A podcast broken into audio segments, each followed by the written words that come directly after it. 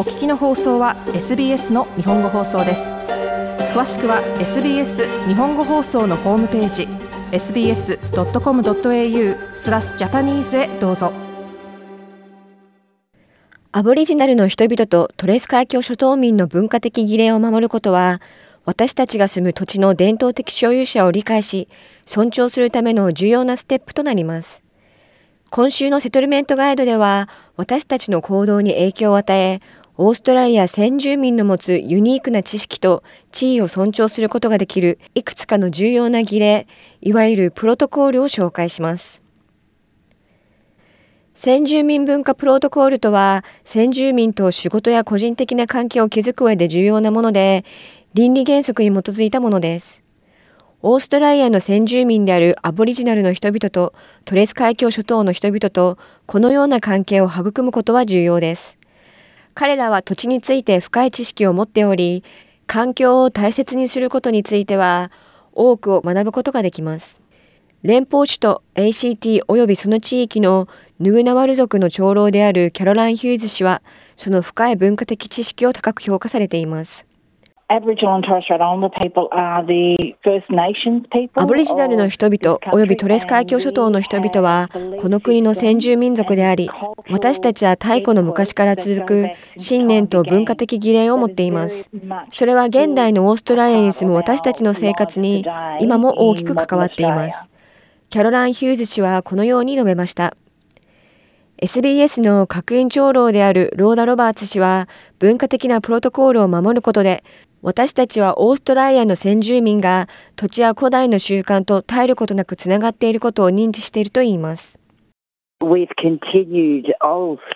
私たちは何世紀にもわたって交渉によるストーリー、プロトコール、儀式を続けてきました。これらは調整されつつありますが、私たちは固定された人間ではありません。私たちの国を作り上げる土地、海、水路、空を大切にすることが私たちの哲学なのです。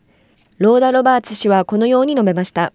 インディジナス・オーストラリアン、オーストラリア先住民という言葉は、アボリジナルの人々とトレス海峡諸島民の両方を含みますが、アボリジナルの人々は、よりアイデンティティにつながる方法で自分たちのことを呼びます。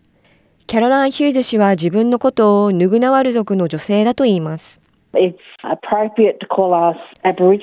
私たちをアボリジナルやトレス海峡諸島民と呼ぶのは適切です。しかし私はヌグナワル族の女性と呼ばれることを好みます。それが私の国だからです。つまり私にとっての国とは、私の言語グループや部族グループであり、私がどこから来たかを伝えるものになるのです。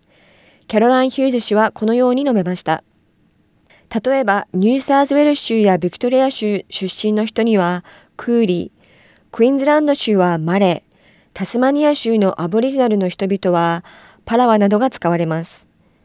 一方、トレス海峡諸島民はヨーク岬半島の先端からパパニューギニアまでの島々の先住民族で、主にメラネシア系の血を引いている人を指します。トレス海峡諸島民であるトーマス・メイヤさんは、海事組合のナショナル先住民オフィサーです。ファーストネーションズの人々はそれぞれ異なる文化を持っていますが、島民文化とアボリジナル文化には明確な違いがあります。ですから島民はこの国の歴然な先住民として認知されることを望んでいるのです。トーマス・メイヤさんはこのように述べました。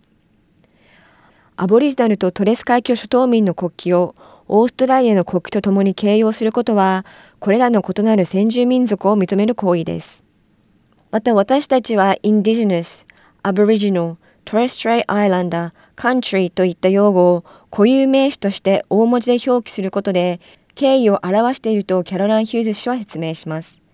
また略語は不適切であるとも注意しています。アボリジナルという言葉は決して略してはいけません。それは非常に屈辱的です。また、アボリジナルとトレス海峡諸島民の頭文字を取って エーティーエスアイ などと呼ぶことも許されません。これについては大変なこだわりがあります。また、私たちの心が痛むような不快な用語もあります。キャロライン・ヒューズ氏はこのように述べました。また、カストイディアンやエルダーといった用語も固有名詞です。エルダー、いわゆる長老は深い文化的知識を持ち、それらを話すことを許されている尊敬されるコミュニティの一員であると長老のローナ・ロバーツ氏は説明します。 In our old way, our elders were those people who had learned wisdom and caring for people.昔から長老は知恵と思いやりがあり、彼らの優しい導きにより、我々は他人への倫理的な振る舞いを教わりました。ですから彼らが年老いたらみんなでケアをするのです。ローナ・ロバーツ氏はこのように述べました。アボリジナルの人々やトレス海峡諸島の人々は、長老に対してアンティ、おばさん、アンク、おじさんと呼び敬意を表します。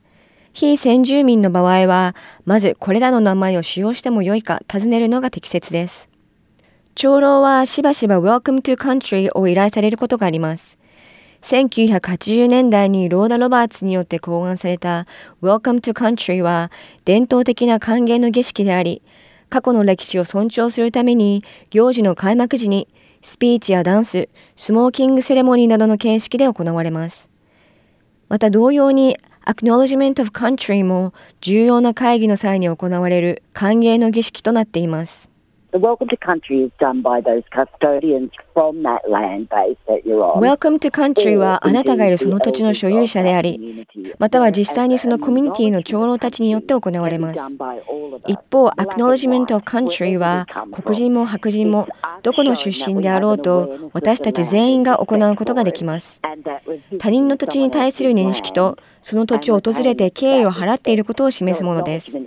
つまり、Acknowledgement とは自分の出身真摯とは異なる土地で働いたり生活したりしているかもしれないけれど、それでも良いということを認めることです。あなた自身もその土地に属しているのですから、所有者や長老たちに感謝するのです。ローナ・ロバーツ氏はこのように述べました。また、アボリジナルの人々やトレス海峡諸島民の人々が経験した歴史的なトラウマを認知することも重要であるとキャロライン・ヒューズ氏は言います。肌や目、髪の色やその割合について語るのは非常に不適切です。なぜなら私たちの子供は私たちの文化の中で育てられ、それは私たちにとって非常に特別なものだからです。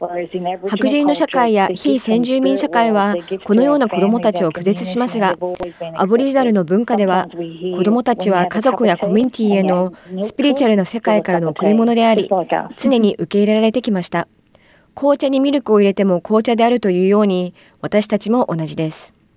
キャロライン・ヒューズ氏はこのように述べました。しかし文化的なプロトコールを理解する際には、尊敬を持って質問することを恐れてはいけないと、トーマス・メイヤさんは言います。I suggest that people don't feel like they're going to be offensive as long as they come from a place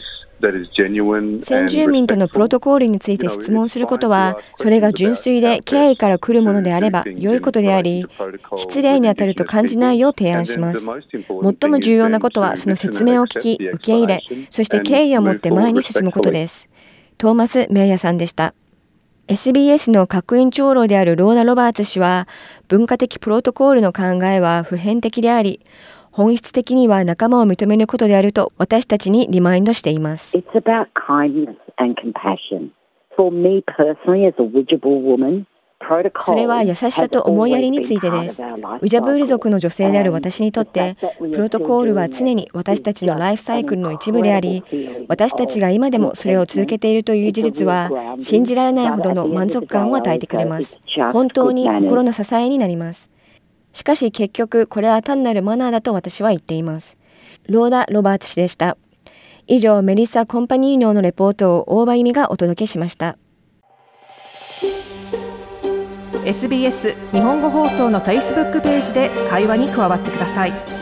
ライク、いいねを押してご意見ご感想をお寄せください。